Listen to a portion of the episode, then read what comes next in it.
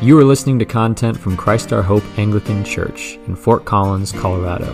For more information, you can find us on the web at christourhopeanglican.org. And now, here's today's message.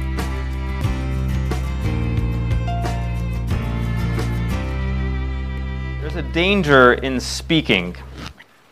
A word once uttered can never be taken back. In the children's book, The Phantom Tollbooth, a little boy named Milo learns this lesson quite humorously in the land of Dictionopolis when he's invited to dine with the king and has the chance to say a few words before dinner. Milo starts in on a fancy speech where he's talking to all the gathered guests and thanking them for, uh, for allowing him to come and allowing him to say a few words. But he's quickly interrupted by the other guests. He gets about uh, one sentence into his speech, and the king says, Nope, that's enough. Time for someone else to speak. And everyone else starts saying things like roast turkey, mashed potatoes, vanilla ice cream. And then when the platters for the dinner come out, Milo finds out that in Dictionopolis, each person literally has to eat their own words for their meal. he wishes he could take it back and choose something a little bit more tasty, but at that point, it's too late. The effect of our own word choices are not so immediately obvious, but they are far more important. Whenever we speak, we provide others with a measure by which we can and are evaluated. Do our actions then follow what we say? In other words, are we men and women and children of integrity? Integrity goes deeper than just keeping one's word, of course. A person with true integrity doesn't merely have congruence between speech and action, but between their values and their desires, between their internal self and that which is presented to the world. But it is in speech that we reveal that internal self and then open it up to scrutiny. It would perhaps be easiest to remain silent. Or we could follow the path of many politicians who master the art of saying many words without really saying anything at all, so that they can never really be held accountable to what, what has come out of their mouth. But God, in his interactions with human beings, has chosen a different route. He speaks truly, and he speaks plainly, revealing his thoughts and giving us his promises. And in doing so, he opens himself up to scrutiny. Our readings for today from the Old Testament look at this promise to David that David will have someone that sits on the throne of on his throne forever, that his line will never end. And in doing so, it implicitly asks this question Did God act with integrity? Did God fulfill his promise? Did he do what he said he would do? And when we ask that question, we are also asking can we really believe the Word of God?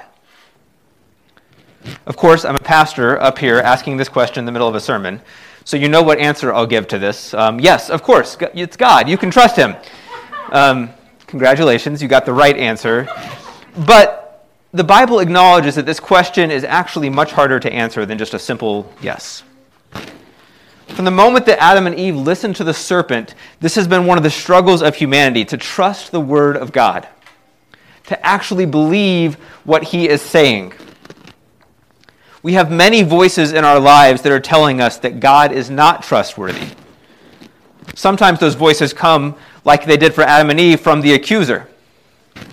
They come from one who, at, who comes to us and questions for us what do you really know? Did, did God really say that? Does God really love you? Sometimes the questions just come from within ourselves, for we ourselves are sinful and fallen. We look out at the broken world and we think, could this really be the work of an all powerful, all good God acting with integrity?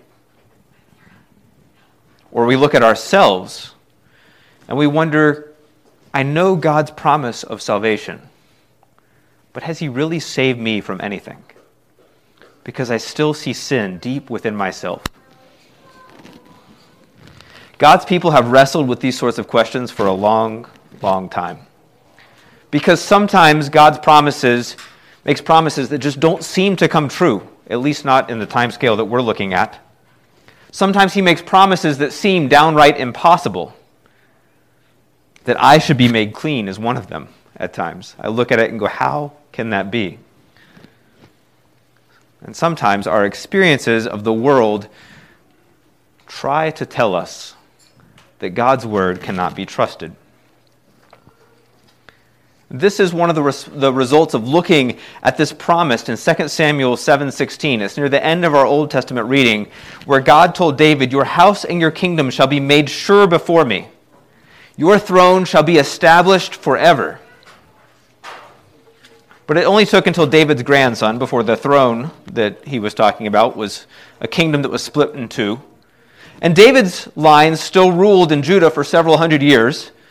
And even though that's a long time by human standards, it hardly counts as forever. If there had been ancient fact checking services, they probably would have rated Yahweh's promises to his people as mostly false. But in spite of all this, throughout all the history of God's people, there have been people who clung to faith. People who believed the word of God in spite of perhaps what they were seeing around them. People who, even though they were, the kingdom fell apart, they were sent into exile, were listening to the words of the prophets that we've been reading and listening to each Sunday in Advent, and said, I'm going to trust and believe the word of the Lord. Mary stands as an example of someone in this line who clung to faith, who was looking and expecting God to act. This is at the center of the story of this annunciation, of Gabriel's announcement of the coming birth of Christ. Because once again, God speaks, and there's this question that is asked of Mary Do you believe? Do you have faith? Do you trust the word of God? And Mary hears that word spoken to her, and she does believe. So, where does this belief come from? Where does it spring from? How can we trust the Word of God when we and the world around us are broken and it feels like God's promises are delayed or just not coming true? One, I think, poor way to look at things is to say back in, say, the ancient world, maybe people were just naive. They were ignorant. They weren't paying attention to what was going on around them. And, and they're not working and struggling, really having to struggle with this experience of faith in the face of, of these um, of a world that seems to indicate that these promises aren't coming true. But we have the this whole book here is filled with people who are wrestling with how it is that we can reconcile God's word to what's going on around us. We see it in the prophets, in the readings that we've read throughout Advent. We see it in the Psalms. Our small group has been talking about Psalms, and this last week we were looking at this, the Psalms of anger, where, where anger is expressed. And oftentimes in those Psalms, there's this moment where the psalmist says, God, how can this be? How are my enemies rising up against me? How are the wicked prospering? If you want to truly show yourself to be who you say you are, if you really want to show yourself to be a God of justice, then do something about it. God's people were not naive. They knew the promises and they could see the discrepancy between what was going on. If you listen to our psalm from today, it actually recounts the promises to David. They probably sang the promises. They knew the promises forward and backwards and they understood them. It's not just ignorance or naivety that is allowing ancient people to hold and cling to this great faith. In Mary's case, I think another thing that we can have is well, she was visited by an angel. I mean, if I was visited by an angel, wouldn't you believe what the angel, if this heavenly being came down before you and spoke? And yet her story sits there in Luke 1, right alongside that of Zechariah, who also was visited by an angel, who also had the proclamation of a birth, and yet his response is not to believe. And as a consequence, he has to remain silent. He doesn't believe the word of God, so his very words are taken from him, and he has to wait without speaking until the word of God comes true. But Mary believes and has faith. Not without any sort of emotional reaction. I mean, she responds initially with fear, and not just fear of this divine heavenly being. The text actually makes it clear that she's afraid of the words that he speaks as he greets her and says, Greetings, O favored one, the Lord is with you. She doesn't understand She's a poor girl in a backwards town. She has no special significance. And to have God come and declare favor to her is so outside of her experience, not even understanding what this means, that it causes fear. And that's an appropriate response to the word of the Lord spoken to us at times, is to be afraid because it means that something is going to change in us if we really listen and internalize that word of the Lord. She's not just overawed.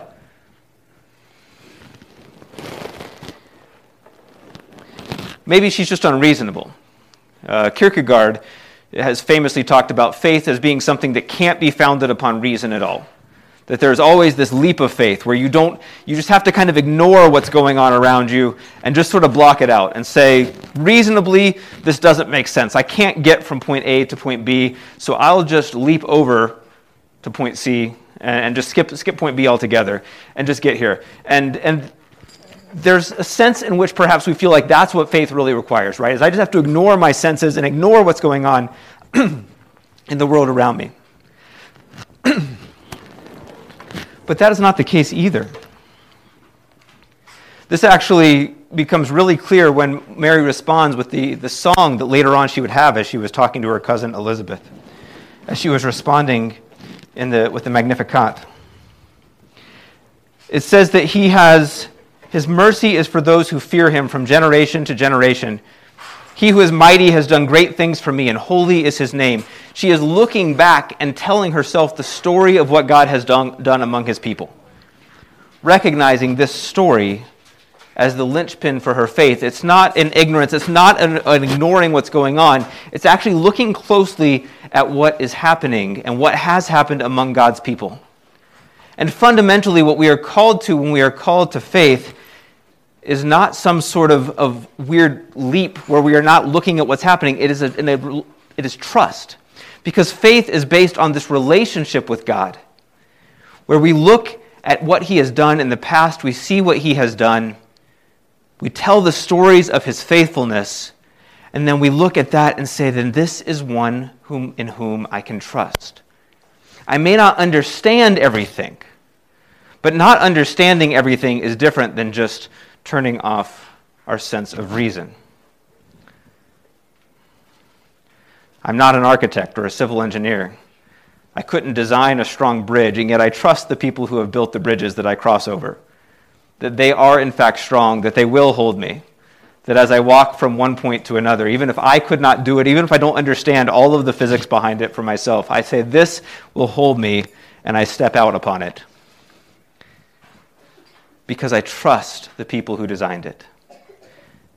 And Mary's response is to look back at the histories, the stories that God's people have told, to remember God's story of the Exodus, the story that Israel founded upon their faith, remember his meeting with them at Sinai, his encounter with them, to remember the wanderings through the desert and that they came through it and they were given the promised land, to remember over and over again that God's promises have come true. And because of that, we can look at who He is. We can look at the promises of God and the way that He has fulfilled them time and time again. And we can respond and say, He is worthy of trust. More than the other voices that we listen to. There's a scene in The Lion, the Witch, and the Wardrobe um, that where Lucy and Edmund have, have had accounting stories, um, competing stories of whether or not there's a, a secret land hidden in the wardrobe. And the children come up to the professor and they're, they're saying, We have this problem. Our sister is telling us that there is this magical land in a wardrobe. And that's just not possible. It can't be. And um, our brother is, is, she says that our brother has been there, but he is coming back and saying that he hasn't. He's saying that it's all made up, it's all make believe. And what are we going to do? And he asks, Well, of the two of your, of your brother and sister, who is more trustworthy? Who is the one whom, who generally tells the truth? And they say, Well, that's just the thing. Lucy is the one who tells the truth. And he basically says to them, Well, then you have three choices. Either Lucy's lying, which you know isn't true, she's crazy, which from everything else that you've told me, she doesn't seem to be crazy, or she's telling the truth. And the children are confused because they didn't expect an adult to tell them that there's the possibility of a world existing in, in the wardrobe. But he shakes his head at them and says, What do they teach kids these days anyway about logic?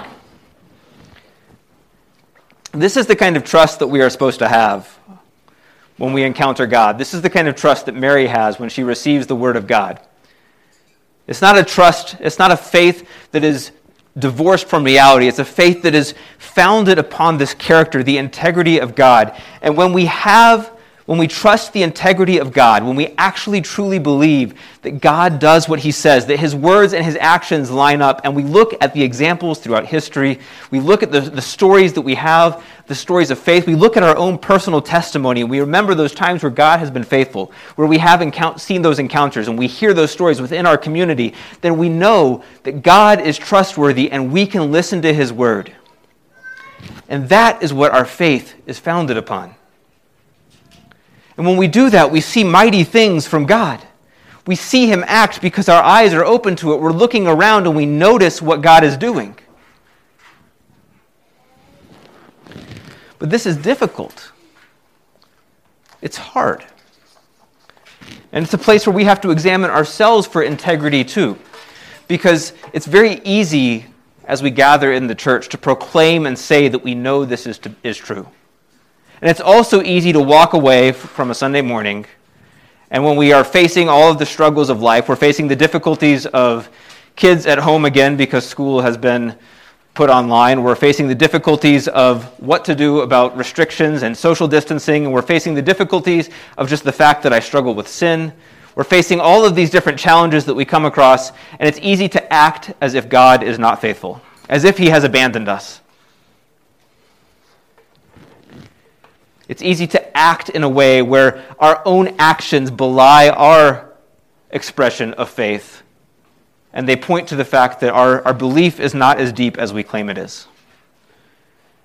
But this is the invitation that we have here when we look upon this moment of Mary's response in faith is we have the invitation to respond in, ter- in the same way and respond in gracious trust because we know and believe that God is trustworthy and that we work to conform our internal beliefs, our feelings about this to what we know to be true, so that we too can have integrity, where our speech and our action match up and they connect with one another.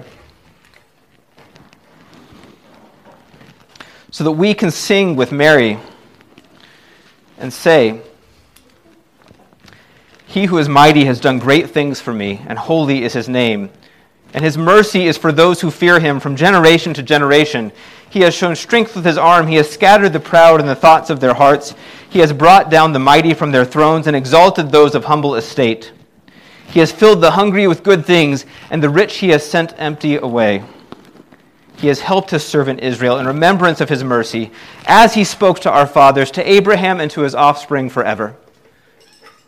And of course, the beauty of this is that Mary responded to the proclamation in faith and that she sees God act again in a way that gives all of us forever another moment to step in and say, Yes, God keeps his promises. There is one who is coming to the throne of David who will be there forever, and his name is Jesus. And because of Jesus, we know that God has not abandoned us. We know that God keeps his promises. We know that his word is fulfilled. And we see Jesus on the throne. We see him as the Savior. We see God coming down, and we know that the love that he speaks is actually the very essence of his character. In fact, Jesus is the Word. Jesus is the one that we can look at and see the integrity of God visible to us, made plain to us. Because our sight is difficult to see, God gave us Jesus, where we can look at the Word not just spoken, but lived in its entirety. And this is what we base our faith upon is we look at him and we see the one who was faithful. We see the one who loves us. We see God's word made flesh and come true. And then we respond in faith of our own. There's a song that I love by um, a musician named Jeremy Casella that. Uh, it's an Advent song or a Christmas song. It's, it's called Joyful Fire. And the end of the song is a basically a playoff of the Magnificat. Um, the last part of the song. It says, Go tell the hungry, go tell the poor, go tell the widowed, go tell the brokenhearted, go tell the homeless, go tell the thirsty, go tell the lonely. The Lord keeps his promises. And this is what we remember as we come here to Christmas. The Lord keeps his promises. And because of that, we can have hope. Because of that, we can find peace in the midst of a world that's at trouble. Because of that, we can grow in faith. We can have joy where we sing with Mary. We can have trust in the love of God because the Lord keeps his promises and they are visible to us in Jesus. So, as we prepare for, for Christmas on this last Sunday of Advent, as we approach this moment, remember when you think about Jesus, when you think about this day, the Lord keeps his promises, and when we have trust in his integrity, that is the foundation of faith, the source of joy and peace and hope within us. And we can look and trust in his unfailing love forever. Amen. This sermon is an audio ministry from Christ Our Hope Anglican Church in Fort Collins, Colorado. If you are in the area and would like to learn more about how you can worship with us in person or online, please visit us on the web at www.christourhopeanglican.org.